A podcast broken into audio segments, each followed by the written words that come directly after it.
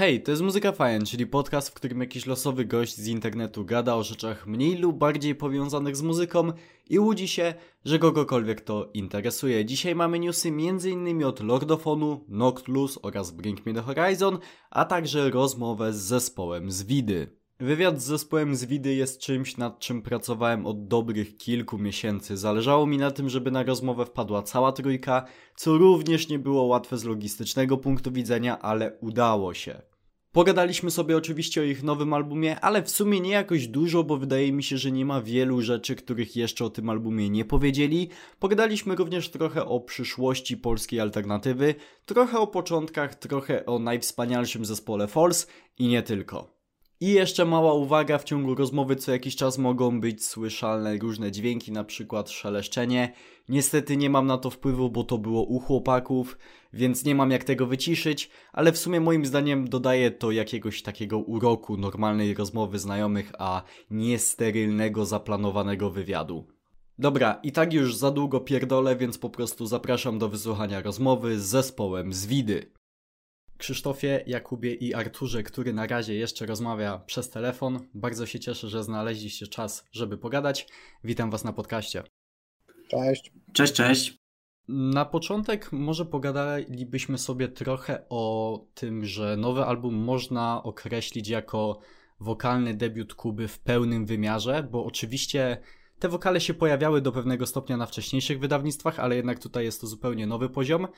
I zastanawiałem się, czy to była twoja inicjatywa, Jakubie, czy może to Artur z Krzyśkiem namawiali cię do spróbowania swoich sił i swego rodzaju wyjścia ze strefy komfortu? Mm, myślę, że to troszeczkę się objawiło na, na takiej zasadzie, że mm, chłopaki wymyślając niektóre motywy, e, no ciężko im było po prostu tam jeszcze również śpiewać do tych motywów, to głównie chodzi o Artura. E, I to myślę, że to jest jakiś tam jeden czynnik. Drugi też jest taki, że pamiętam, że mm, do utworu właśnie Kto, w którym śpiewam ten główny wokal, sam zadeklarowałem się, że, że coś tam zaśpiewam, coś napiszę i myślę, że to było takie troszkę naturalne zrobienie mi miejsca. To nie, nie był jakiś taki mój jakiś taki plan od początku w ogóle, żeby, żeby nagle zostać jakimś e, jakby trzecim wokalistą. Natomiast myślę, że to wyszło tak bardzo naturalnie i wiele czynników jakby takich e, towarzyszących właśnie tym, na to się złożyło. Trzeba też podkreślić, że Kuba, zanim, sobie, zanim założyliśmy z Widy, to Kuba grał też w różnych innych zespołach i przynajmniej jednym z nich E, był wokalistą już, więc ma z nas największe doświadczenie tak naprawdę, a to, że do, wcześniej nie śpiewał, to nie było tak, że miał zamknięte, zamkniętą drogę do tego w widok, tylko tak po prostu wyszło. Zawsze była ta szansa dla niego, żeby mógł śpiewać, no i w końcu się udało. No nie, no tutaj absolutnie się zgodzę z tym, że to wyszło totalnie naturalnie i właśnie e, fajne jest teraz to, że jak sprawdzałem już cały album, no to y, miałem ten dreszczyk y, niepewności, że właściwie nie wiem, kto będzie tym razem śpiewał, bo fajne jest to, że się teraz tak wszyscy trzej płynnie y, tym wymieniacie. I jeszcze chciałbym teraz właśnie tak płynnie przejść do, mm, do utworu, który nie był singlem, bo wydaje mi się, że moim ulubionym kawałkiem z całej płyty jest po co ten lęk. Może na równi z Składamy się z żalu, e, ale jako iż nie był to singiel, to osobiście nie widziałem zbyt wiele informacji na temat tego kawałka, dlatego jestem ciekawy, czy bylibyście w stanie o nim trochę opowiedzieć, być może, nie wiem, jakaś zakulisowa ciekawostka, czy coś w tym guście? Wydaje mi się, że to był utwór, który, znaczy znamienne jest w ogóle przy tym utworze to, że on jeszcze w, na, na, w momencie, w którym teraz jesteśmy i, i rozmawiamy, to on jeszcze nie zadebiutował na, na żywo, nie zagraliśmy mhm. go jeszcze ani raz to prawda. live. E, z tego też powodu, że to jest utwór, który ma chyba na całej tej płycie taką największą, e, jakby on był najbardziej produkowany po prostu studyjnie. Tutaj jest dużo rzeczy, które my jeszcze musimy sobie w nim e, poukładać, żeby go jakby zadowalająco dla nas grać na żywo. E, też chociażby tekst tego utworu powstawał już praktycznie mm, w studiu e, podczas nagrań. No tak, to jest po prostu taki najbardziej, po, po z całej tej płyty taki najbardziej skomplikowany numer i, i najbardziej wymagający od nas chyba najwięcej pracy. Ale jednocześnie chyba jest to utwór, który najbardziej nawiązuje do tych utworów z naszej epki. Mhm, tak, On miał w ogóle taki ty tytuł roboczy Mafrok, no bo jest najbardziej mafrokowym na, na, na, na, na płycie i, i tak, no jest takim takim puszczeniem oka do naszych takich najstarszych fanów, natomiast mimo wszystko wydaje mi się, że w zupełnie nowy sposób, bo staraliśmy się przy tym utworze zupełnie nie ograniczać naszymi możliwościami wykonawczymi tego potem na żywo. Dlatego jeszcze można sobie to rozkminić i podejrzewam, że przy jesiennych koncertach on zadebiutuje, ale no, musi jeszcze poczekać. Mhm. E, właśnie bardzo mi się podoba to, co zaznaczyłeś, że to jest takie puszczenie oka do starych fanów, e, ale jednocześnie nie ma się takiego poczucia, że e, spróbujecie nam sprzedać po raz kolejny dokładnie to samo. Nie chcemy, bo my jakby mm, wydaje mi się, że my osobiście we, we, wewnątrz zespołu e, mm, jakby nie, nie byliśmy do końca nigdy zadowoleni e, z tych naszych poprzednich płyt, w sensie e, lubimy je, lubimy grać te kawałki i tak dalej, no ale mamy zawsze poczucie, że że w danym momencie, w którym byliśmy nagrywając epkę czy, czy szum, ograniczało nas dużo rzeczy, chociażby to, że Kuba jeszcze nie miał swojego studia i musieliśmy nagrać całą płytę w dwa dni na przykład, bo na tyle mogliśmy sobie wynająć jakieś studio zewnętrzne. E, I e, dlatego też e, nam bardzo właśnie zależało na tym, żeby nie kopiować tego, co było na tamtych płytach. To jednak, jednak jest nas rozwój tego zespołu i wydaje nam się, że poszliśmy w, w jakimś tam kierunku, który nas zadowala w tym momencie zarówno pod kątem kompozycyjnym, jak i produkcyjnym i, i organizacyjnym. E, więc e, no tak, no po prostu gdzieś wydaje mi się, e, przynajmniej osobiście, że bardzo ważną rzeczą dla każdego zespołu powinien być jego rozwój, a nie sprzedawanie cały czas tego samego. Zdecydowanie. E, czy Artur jest już z nami? Czy Artura jeszcze nie ma Jestem, jestem, jestem. Dobra. Nie chciałem przeszkadzać. Jasne. Dobra. Tak jak cały dzień dzisiaj. Dobra, to e, właśnie teraz e, bym przeszedł do czegoś, od czego planowałem w sumie zacząć tę rozmowę.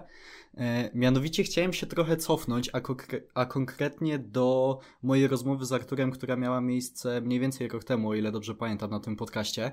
Zapytałem wtedy o nadchodzący materiał z widów I on powiedział coś, co bardzo mocno zapadło mi w pamięć. Mianowicie e, powiedziałeś, Arturze, że Twoim celem było zrobić nadchodzący album z widów dokładnie na odwrót względem poprzednich wydawnictw. E, I pozwolę się na razie właśnie zwrócić do samego Artura. Czy teraz, kiedy album już został wydany, masz poczucie, że faktycznie udało się ten cel spełnić? Tak, tak, w pełni. Wydaje mi się, że nie wiem, czy to był cel, który sobie świadomie stawialiśmy, czy nieświadomie stał się naszym celem, ale tak, uważam, że w 100%. E, każdy singiel, który wypuszczaliśmy, był dopracowany zarówno pod kątem muzycznym i pod kątem wizualnym, jeśli chodzi o klipy i tak dalej. To, to są rzeczy, których zupełnie e, nie robiliśmy, nie robiliśmy wcześniej, czy przy epce, która, którą po prostu wrzuciliśmy w całości. E, przy szumie wrzuciliśmy jeden singiel bez żadnego klipu, a później całą płytę. Teraz podeszliśmy do tego zupełnie inaczej na każdym poziomie, czy do tego jak powstawały te kawałki, czy jak dopracowywaliśmy te kawałki, sposobów w jaki nagrywaliśmy je, sposób, jaki, sposób je promujemy również jest zupełnie inny. E, tak, wydaje mi się, że z tego mogę być akurat zadowolony.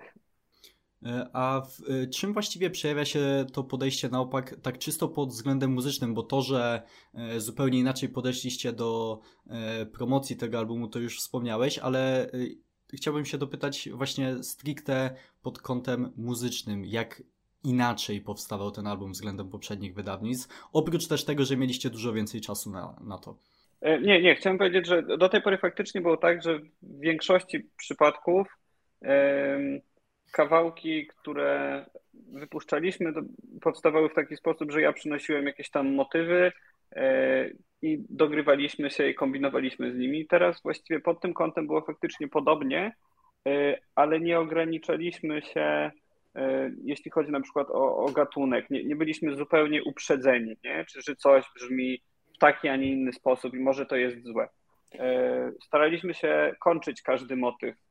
Na dobrą sprawę nagraliśmy więcej kawałków niż chyba, chyba jeden właściwie nie trafił na płytę finalnie. Natomiast Różnica też polegała na tym, że staraliśmy się każdy kawałek skończyć. Czy byliśmy z niego w 100% zadowoleni, czy nie, to z każdych motywów staraliśmy się zrobić piosenkę i to było też zupełnie inne, nie? Nie porzucaliśmy motywów raczej. No i też, to jest taka jedna rzecz, która mi no przychodzi do głowy.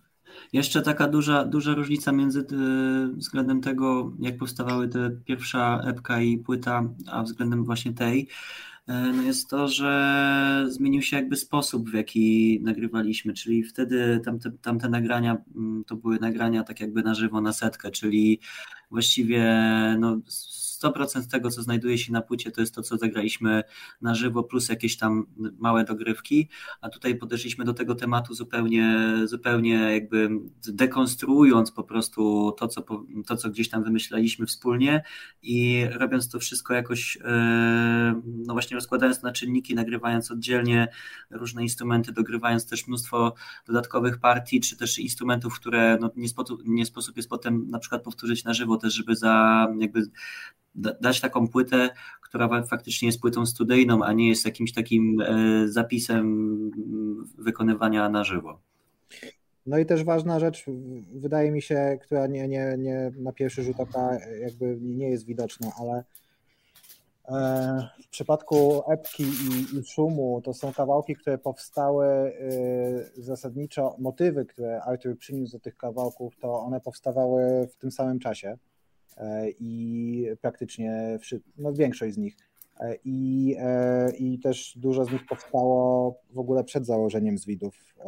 I dopiero teraz przy tej płycie mamy takie, mm, jakby wychodziliśmy od motywów, które przynosił Artur, ale które Artur już robił trochę bardziej z myślą o zwidach, o tym, jak ja i Kuba gramy, co lubimy, i tak dalej. To jest taka naprawdę z tych, z tych trzech naszych wydawnictw pierwsze takie, które e, no powiedzmy powstało już tak w 100% zespołowo, mimo tego, że zaczyna się zawsze, zwykle zaczyna się od Artura.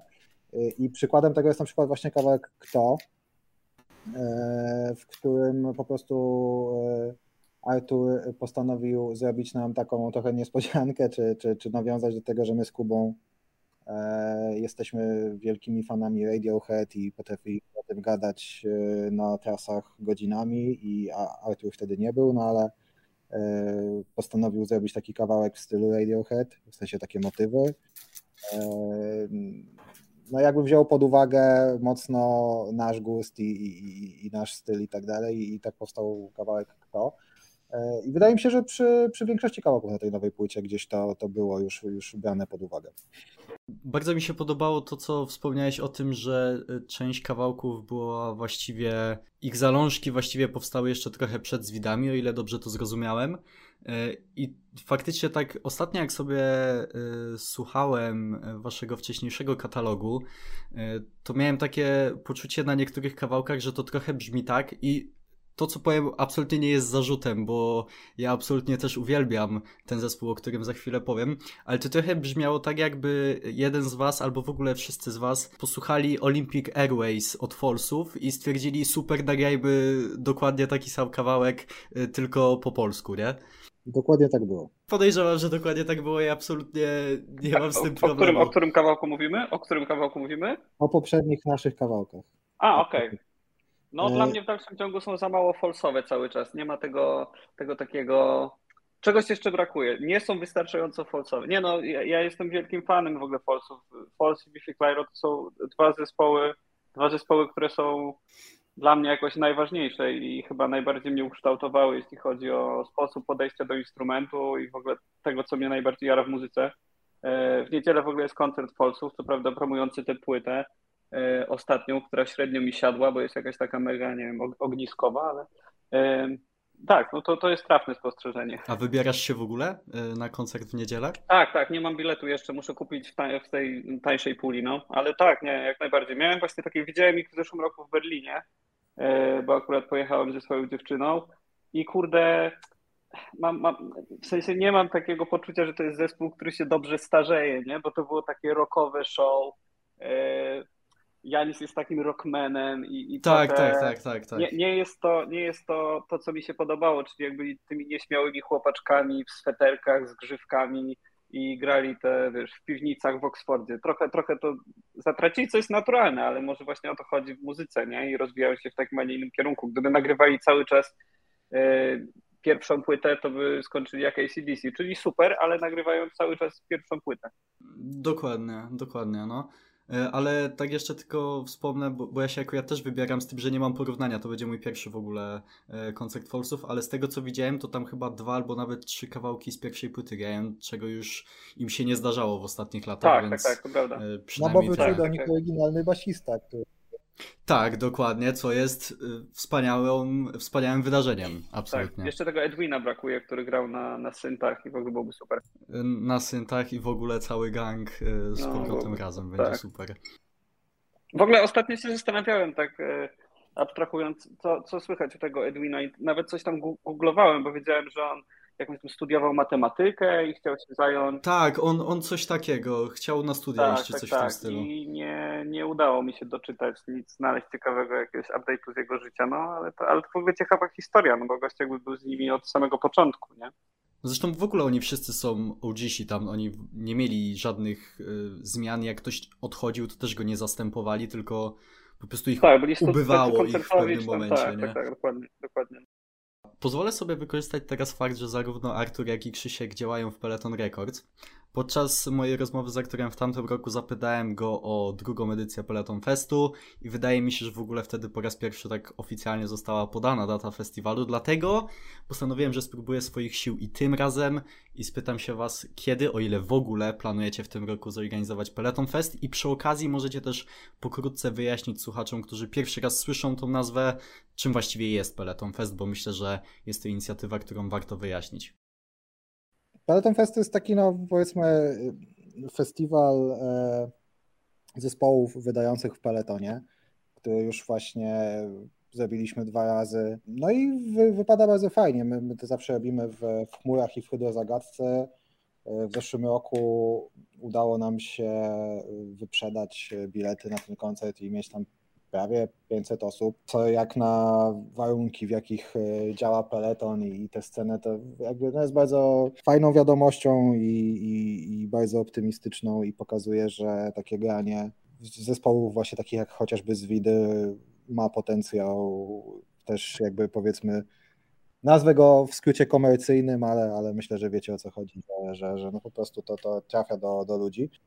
E, tak, no i to jest taki festiwal, gdzie praktycznie muzyka jest cały czas, że gdzie, gdzie trzeba trochę biegać od sceny do sceny, jak, jeśli chce się zobaczyć wszystko, no bo tych zespołów jest bardzo dużo. To jest no takie w dużych słowach takie święto muzyki niezależnej e, w Polsce i, i, przynajmniej mam nadzieję, że tak to jest odbierane Ja to tak odbieram. to, to się cieszę. E, I tak, no to robimy to własnymi rękami.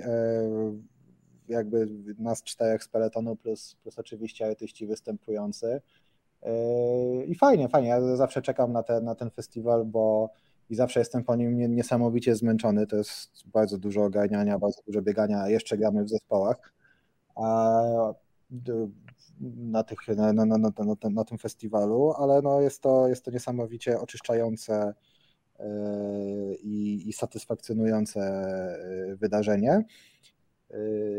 No i jakby pod, nawiązując do tego, oczywiście nie, nie zrezygnowalibyśmy z tego tak łatwo. Trzecia edycja Peloton Festu się odbędzie.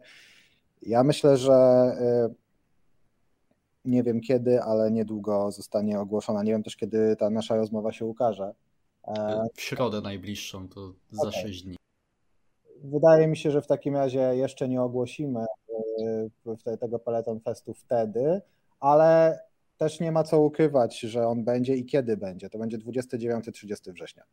Bardzo się cieszę w takim razie, bo najpewniej będę mógł się w takim razie pojawić, więc, więc się jaram. Chciałbym pogadać o pewnym temacie muzycznym, ale nie konkretnie związanym z wami. Mianowicie dosłownie kilka dni temu, w momencie, w którym to nagrywamy, klub Pogłos oficjalnie ogłosił, że nie był w stanie znaleźć sobie nowego lokum, po tym jak pod koniec poprzedniego roku budynek przy Burakowskiej 12 został wyburzony. I powiedzieć, że jest to smutna informacja dla nie tylko warszawskiej, ale i w ogóle polskiej sceny niezależnej, to jak nie powiedzieć w sumie nic. Jestem ciekaw, jak wy zapatrujecie się na najbliższą przyszłość tejże sceny, bo faktem jest, że naprawdę jest bardzo niewiele miejsc, chociażby w samej Warszawie, gdzie zespoły mniej więcej wielkości właśnie z Widów czy Lochów i Smoków mogą sobie zagrać koncert. Wiem mniej więcej, co uważa Krzysiek, bo widziałem jego rant na Instastory, bardzo celny zresztą, ale chciałbym usłyszeć nieco więcej e, również oczywiście od Kuby i Artura. Ja, ja to w ogóle zaczynam uważać naprawdę, że do, jedynym, niedługo, jedyny, jedynym e, miejscem, gdzie będziemy mogli grać koncerty, jak tak dalej pójdzie, to będzie miejsce, które sami otworzymy, serio, bo jak, jak tak spojrzysz na mapę Warszawy, to to jest potwornie martwiące, że w tym momencie są jakieś dosłownie dwa kluby, może trzy, jak się człowiek postara, takie na capacity 100-300 osób, gdzie można grać koncerty. To jest stolica kraju, nie? E, zresztą, nie wiem, nawet wiesz, festiwale typu Great September w Łodzi. No czy... przecież tam jest ile tych klubów? Tam z 10 tych klubów jest, nie? Dokładnie, o to chodzi, wiesz. I, I, to jest ciekawe, że w Łodzi masz tyle klubów, a tam nie bardzo jest scena, jest po prostu mało, mało zespołów, które są stamtąd, nie? Natomiast też Peloton yy, i my jako Zwidy staramy się naprawdę trochę yy, tworzyć scenę w nowych, w nowych miastach, na tyle na ile to możliwe, w sensie nowych miastach. No, w Łodzi, gdzie nie grało się koncertów do tej pory, przez, przez parę lat po prostu nikt nie przychodził na te koncerty. Zaraz widzimy, że naprawdę to e, zainteresowanie koncertami w Łodzi, niech to będzie ten przykład, jest coraz większe, nie? I, I, wiem, że to jest w dużym stopniu, na, pew na pewno w jakimś stopniu nasza praca jako i peletonu, jako zespołu, ale też zespołów, które po prostu są na tej scenie niezależnej. Nie wiem, ja, ja, ja się serio martwię, jak zabraknie chmur, jak zabraknie hydrozagadki. Ludzie mówią, że a, przyjdą nowe kluby i powstaną nowe kluby. No właśnie no. moim zdaniem nie, to totalnie nie jest no, to takie nie łatwe. Jest, to nie jest takie proste. No. Warszawa jako miasto jest tak bardzo niesprzyjająca e, lokalowo klubom, że to jest, to jest masakra. Nie? Jeśli pogłos był tak bardzo zdyscyplinowany i zmotywowany, żeby znaleźć to nowe miejsce i im się nie udało, to nie wiem, komu miałoby się udać stworzyć nowe, nowe miejsce, takie miejsce na scenie, wiesz, na, na mapie Warszawy po prostu. I to im się nie udało no, przez dobre kilka miesięcy, to nie jest tak, że no tak, po miesiącu my, my się też, poddali, nie? Znamy ludzi z pogłosu, więc w sumie na bieżąco mieliśmy informacje, jak idą te, te poszukiwania, nie? I bardzo kibicowaliśmy, no ale niestety no, zakończyło się to smutno, naprawdę smutno. Znaczy problem chyba głównie też e, w, w tym, że są zamykane kluby właśnie takie stawiające na kulturę niezależną. Jest problem taki, że to często są kluby których jakby ideą nie jest e, robienie jakby wydarzeń komercyjnych, czyli właśnie wspieranie takich różnych dopiero powstających, pojawiających się zespołów, inicjatyw i tak dalej, więc to jakby no w Warszawie, w mieście no, galopującego kapitalizmu, E, miejscówki, które nie są nastawione tylko na zysk, tylko przede wszystkim na promocję jakiejś idei, no są z góry skazane na mimo wszystko na porażkę. Jednak mów, mówmy się, że jednak też ten pogłos to było duże faktycznie miejsce, to była wielka przestrzeń, bo wi wiadomo, że istnieją różne, różne jakieś małe lokale, które powiedzmy, że y, jakby mm, kultywują tego typu idee, ale jednak to nie są też, to nie są lokale, które są w stanie zapewnić e, przede wszystkim salę koncertową na, na paręset osób, nagłośnienie, całe, cały ten jakiś backline, jakby te wszystkie sprzęty, które są potrzebne do organizacji, no i przede wszystkim też e, no, no chodziło nawet o taką zwykłą organizację, jakby ten taki no, zarządzanie tłumem, tak, no, że to są po prostu, to, to jest miejscówka, Pogłos to była miejscówka, która była właściwie jedyna w swoim rodzaju, biorąc pod uwagę, jaka była wielka, e, a, a jednak to, że mogły tam zagrać naprawdę zespoły z jakiejś pierwszej ligi, no, typu Fontaines albo, no, nie wiem, jakieś wszystkie, wszystkie jakieś y, kapele takie mm, bardziej undergroundowe, ale jednak e, zagraniczne i grające duże trasy, a jednocześnie zespoły, które dopiero zaczynały, grały swoje pierwsze koncerty, no i czegoś takiego nie było absolutnie wcześniej. No i nie zapowiada się, żeby, żeby miało być. No może, może jedynie w jakichś takich mniejszych, mm, mniejszych proporcjach po prostu będą powstawać jakieś miejscówki, no ale to właśnie już też to nie jest to, o czym wspominał Artur, czyli to nie są te kluby na powiedzmy na te 200 osób, na 300. I wiesz, najsmutniejsze w tym wszystkim jest to, że gdyby sytuacja wyglądała teraz tak, że wszyscy mają gdzieś taką muzykę, jakąś alternatywną, undergroundową i tak dalej, że wszyscy słuchają hip-hopu, popu i tak dalej, i takie miejsce po prostu nie ma sensu, to okej. Okay. Tylko, że jesteśmy teraz w momencie i co my widzimy po naszych koncertach, ale mamy też jakby, e, nazwijmy to twardymi danymi jako peleton, e, które dostajemy nie bezpośrednio, ale pośrednio od Spotify chociażby. Taka muzyka jak nasza, e, czy, czy po prostu muzyka gitarowa, artyści tacy jak w tym momencie Waluszka Kryzys, Oyster Boy i tak dalej, to jest, to jest muzyka, która zaczyna jest teraz na fali wznoszącej. Jakby są, są już pewne dane, pewne badania, które mówią, że młodemu pokoleniu, generacji Z, użytkownikom TikToka nudzi się ten właśnie hip-hop, którego słuchali ich starsi, starsze rodzeństwo. Yy, zaczynają szukać trochę innych rzeczy. Jeśli słuchają popu, to powiedzmy yy, bardziej yy, w tym momencie, nie wiem, Caroline Polaczek niż, niż, niż jakichś mainstreamowych artystów jakby jesteśmy, jesteśmy u granicy, na granicy myślę jakiejś dużej zmiany na rynku muzycznym.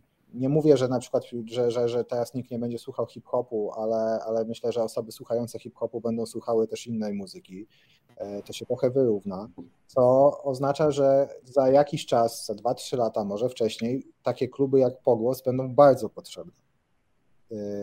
I po prostu wtedy obudzimy się z tym, że ich nie ma, i, i w momencie, w którym ta, ta fala, o której mówię, to, to jakby to, to, to gdzie ten, ta muzyka niezależna, muzyka undergroundowa czy alternatywna może trafić, ona się rozbije o to, że nie ma gdzie takiej muzyki grać. I to jest duży problem. Dokładnie. Ja, ja, właśnie teraz o tym pomyślałem, ale moim zdaniem będzie to prowadzić do tego, że zespoły po prostu przestaną powstawać, nie? bo i tak nie będą miały gdzie grać. A prawda jest taka, że dla, dla większości zespołów gitarowych, takich jak nie wiem, my, to, to jest najfajniejsze chyba w całym tym doświadczeniu bycia w zespole, nie? Granie, granie na żywo, możliwość no tak. pokazania muzyki ludziom. Tym bardziej, że jest jakby taka, jest jakieś takie pewne, pewna prawidłowość, że jednak zespoły yy, przeważnie dla nich tą taką barierą e, jakby ile istnieje zespół, e, jakby inaczej, jaką barierę przekroczy zespół od momentu powstania, żeby grał dalej, no to jest mniej więcej tam 2-3 lata, tak, to, tak mniej więcej to można określić. I no wiadomo, że zespoły rozpadają się z różnych przyczyn, ale też myślę, że czasami, że jednak tym takim dość dużym czynnikiem na to wpływającym E, jest przede wszystkim e, możliwość zagrania zorganizowania koncertu. E, dochodzi do sytuacji takiej, że jest bardzo ciężko zagrać koncert, kiedy nie jest się na przykład jakimś już relatywnie znanym zespołem, ponieważ jest tak mało klubów, że, że żeby się wbić w jakieś, jakieś dobre daty, trzeba po prostu już jakby się tym interesować, zabukowaniem daty na konkretny jakiś dzień, po prostu 4 miesiące wcześniej, 5 miesięcy wcześniej, albo po prostu jest się no, no że tak powiem, wypieranym przez, przez jakieś inne zespoły, bardziej tam z jakimś większym potencjałem, z większą ilością fanów, co myślę na pewno działa demotywująco na takie kapele składające się z, z osób jakichś młodszych, może też osób, które nie mają jakichś, jakichś dojść, kontaktów i tak dalej. E, a jednak też mówmy się, że no, e, muzyka nie powinna być towarem takim e, tak limitowanym, tylko powinna być jak, naj, jak największa możliwość Y, przez, y, przez zespoły grania w różnych lokalach, w różnych miejscach. I nawet jeżeli by to miało znaczyć y, granie dla, dla znajomych czy coś, no to też po prostu to jest bardzo szkodliwe, że, że jakby to taka, nie wiem jak to nazwać, no koniunktura powiedzmy wymusza wybieranie na już na takim poziomie organizacyjnym, jaka muzyka powinna być grana, jaka nie powinna być grana. Ja bym tylko wspomniał jeszcze jednej rzeczy, w ogóle super, że poruszyłeś ten temat, bo o tym trzeba mówić bardzo dużo moim zdaniem. Wydaje mi się, że trzeba też zwrócić uwagę na ten aspekt samego zespołu, czyli po prostu tego, żeby zespoły promowały swoje koncerty, żeby to nie było na takiej zasadzie, że za promowanie koncertu jest odpowiedzialny tylko booker i ewentualną odpowiedzialność finansową za nieudany koncert ponosi booker, nie? Bo czy klub, koniec końców. No, wiadomo, że klub zarobi na jakichś drinkach, barze i tak dalej, jak nie przyjdą. To jest wszystko powiązane, nie? Wydaje mi się, że czasami, czasami zapomina się o tym, że to jest też odpowiedzialność zespołów, żeby scena istniała po prostu, nie? No, tak. No właśnie e, też o tym, e, co mówiliście, że to jest demotywujące dla zespołów, to ja też to na przykład zauważyłem ostatnio u chłopaków z Long Time No Talk, którzy grali koncert w chmurach już nie wiem który i oni właśnie sami mówili wprost siema, gramy w chmurach, znowu, bo nie ma gdzie indziej. Wpadajcie, nie? Mimo, że gramy tam już piąty raz z rzędu i to naprawdę musi być potwornie demotywujące. Tak, oni jeszcze grają w młodszej siostrze często. Tak. No, tak, albo, no, albo, no, ale to wiesz. albo w chmurach, albo w młodszej siostrze. Tak, tak. Nie ma gdzie po prostu, nie? E, a też to, to nie jest tak, że wiesz, ta ilość miast w, w, Polsce jest nieograniczona, gdzie możesz grać koncerty. To też gadałem o tym z Krzyśkiem, że ile razy możesz grać koncert w Poznaniu i we Wrocławiu. Za każdym razem jest super, ale nie będziesz grał tam co miesiąc, nie? Więc musisz iść coraz do coraz mniejszych miejscowości, gdzie niekoniecznie jest scena albo wejście do domów kultury dla zespołu niezależnego jest stosunkowo ciężkie. E, no to jest naprawdę złożony temat. Dobra, słuchajcie, pogadaliśmy sobie o jakichś pierdołach, że tak to ujmę kolokwialnie. Teraz w końcu mogę zadać pytanie o rzecz prawdziwie istotną. Do kogo należy bądź należał zamiokulka z okładki pierwszej epki? To do mnie, to był mój zamiokulkas. Czy on, on, był, tak? Czy już niestety. No znaczy, wiesz co, właśnie powiem ci, powiem ci, to jest trochę ciężka, ciężka sprawa, bo ja mam generalnie kilka zamiokulkasów. Okej. Okay. I mam wrażenie, że chyba żaden z tych wszystkich zamiokulkasów mi nigdy nie umarł, więc wydaje mi się, że ten zamiokulkas cały czas żyje, ale on już się tak e, że tak powiem, tyle mu wyszło nowych jakichś e, gałązek, a z, z, drugiej strony jakieś tam inne może mu zmarniały, że on już na pewno nie przypomina tego z okładki, to jest na stówę. I najgorsze jest to, że właśnie nawet nie wiem w sumie, który, który, który, który to, to jest, jest nie? No. Tak, no bo one tam były przesadzane jakoś, ale to też i dawno i, i tam w innym mieszkaniu i tak dalej, więc szczerze powiedziawszy, Jedyne, co mogę powiedzieć, to, że ten zamykulka z, z okładki żyje, ale nie mam pojęcia, musiałem zrobić jakieś dochodzenie bardzo, bardzo konkretne. Słuchajcie, zanim jeszcze się pożegnamy, bo powoli się nam e, kończy czas, to zawsze na koniec daję moim gościom e, chwilę na przykład na pozdrowienie kogoś albo podzielenie się jakąś złotą myślą, więc jeśli chcecie to uczynić, to właśnie teraz jest na to czas. To ja bym chciał powiedzieć wszystkim takim właśnie naszym, twoim słuchaczom, którzy gdzieś zastanawiają się nad tym, czy warto tworzyć, czy warto zakładać zespoły, że właśnie nie ma tych klubów, e, że nie ma gdzie grać, że, że nikt tego nie słucha i tak dalej. Zakładajcie zespoł. O, jakby kiedyś parę miesięcy temu Nergal powiedział, żeby nie zakładać zespołów, bo jest ich za dużo.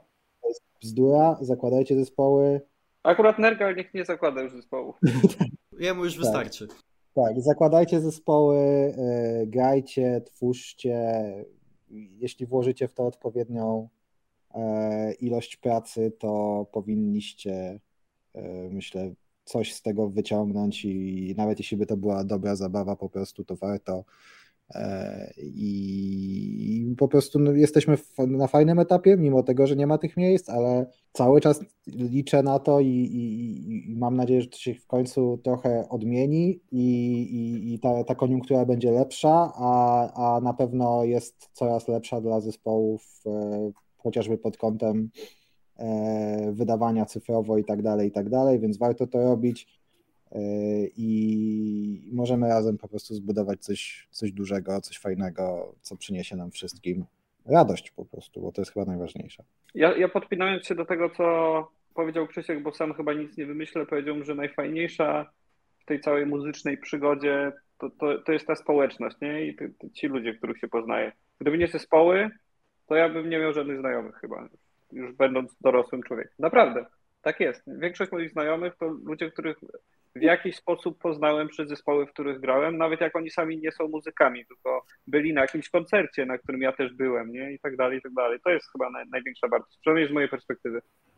Mm, ja jeszcze bym chciał od siebie dodać, że jakby tutaj tworzenie, zakładanie zespołów i tak dalej, to jest jakby takie wyzwanie może do tej pracy e, takiej twórczej, kreatywnej, ale też myślę, że no, warto jest cały czas przypominać o tym, jaką, jaką miłą formą spędzania czasu, socjalizowania jest chodzenie na koncerty. No ja wprawdzie chodzę na koncerty w taki sposób, że po prostu przy nich gdzieś pracuję technicznie, ale to też jest tak, że ja odkrywam mnóstwo ciekawej muzyki której po prostu bym się nigdy nie spodziewał e, poznać, bo, bo podejrzewam, żebym większości rzeczy nie, nie słuchał y, jakoś w domu, czy, czy gdzieś tam podróżując, czy coś na słuchawkach, a jednak te koncerty często bardzo potrafią mnie z jakiegoś takiego błędu wyprowadzić, że, że jednak naprawdę większość muzyki, którą się gdzieś słyszy na żywo, i również jakby przeżywa powiedzmy też z ludźmi, którzy, którzy tą muzykę znają, którzy przyszli na te koncerty, to jest zawsze wartość dodana i jakby nic nie, nic nie będzie nigdy zamiennikiem koncertu. Bardzo, bardzo dziękuję Wam za tą rozmowę. Cieszę się, że znaleźliście czas. Raz jeszcze to powtórzę. E, no i cóż, trzymajcie się. Dzięki. Dzięki wielkie. Dzięki, super, trzymaj super, się. Super, super, super pytanie, jak zawsze jestem fanem. To tyle jeśli chodzi o rozmowę z zespołem z Widy, teraz pora na przegląd newsów. Bring Me The Horizon wypuściło nowy singiel Amen, na którym gościnnie pojawili się Lil, Uzi Vert oraz Daryl Palumbo zespołu Glassjaw. I ja nie będę naprawdę marnował czasu na jakieś zbędne słowa, które i tak nie oddadzą tego jak szalony i zarazem fenomenalny jest to kawałek. Nie mam już teraz najmniejszych wątpliwości co do tego, że BMTH po prostu jest generacyjnym zespołem, który za 10-20 lat będzie miał wśród przyszłego pokolenia taki status, jaki dla nas mają zespoły takie jak Metallica czy Guns N' Roses. Duet Lordofon wydał swój drugi album zatytułowany Passé. Nie jest to moim zdaniem projekt tak dobry jak debiutanckie koło, ale w dalszym ciągu znajduje się tu kilka fenomenalnych kawałków i co najważniejsze, najmocniejsza strona Lordofonu, czyli fantastyczne teksty wciąż tu są. Jeśli chcecie wiedzieć nieco więcej o tym, co sądzę o Passé, to zapraszam do obejrzenia recenzji na moim YouTubie, link w opisie. Godi, czyli breakcore'owy projekt Wojtka Filipowicza, którego możecie kojarzyć chociażby z roli wokalisty syndromu paryskiego, wydał nowy singiel Barely Breathing i przyznam szczerze, że to jest chyba mój ulubiony utwór z całego projektu. Kapitalny, chwytliwy refren, świetna energia, całe morze fajnych syntezatorów. Bardzo serdecznie polecam. Noctlus wypuściło podwójny singiel, na który składają się utwory Deep in the Willow oraz Everything is Quiet Now. I cóż mogę powiedzieć, to po prostu hardkorowa jazda bez trzymanki, breakdowny miażdżą twarz, groove jest fenomenalny, a czysta agresja w wokalach Briana Garisa to po prostu poezja. I to by było na tyle, jeśli chodzi o dzisiejszy epizod Muzyka Fame Podcast. Dzięki wielkie za oglądanie go do końca. Jeśli słuchasz tego podcastu na Spotify, zostaw po sobie ocenę, najlepiej pięciogwiazdkową, będzie mi bardzo miło. Standardowo przypominam też, że w opisie tego podcastu znajdują się linki m.in. do mojego serwera Discord, do mojego kanału na YouTubie, na TikToku, na Twitchu i tak dalej. Wszystko tam znajdziecie. Ja już nie przedłużam. Raz jeszcze dzięki wielkie za wysłuchanie. Życzę Wam miłego dnia bądź wieczoru i do usłyszenia w następnym epizodzie. Hej!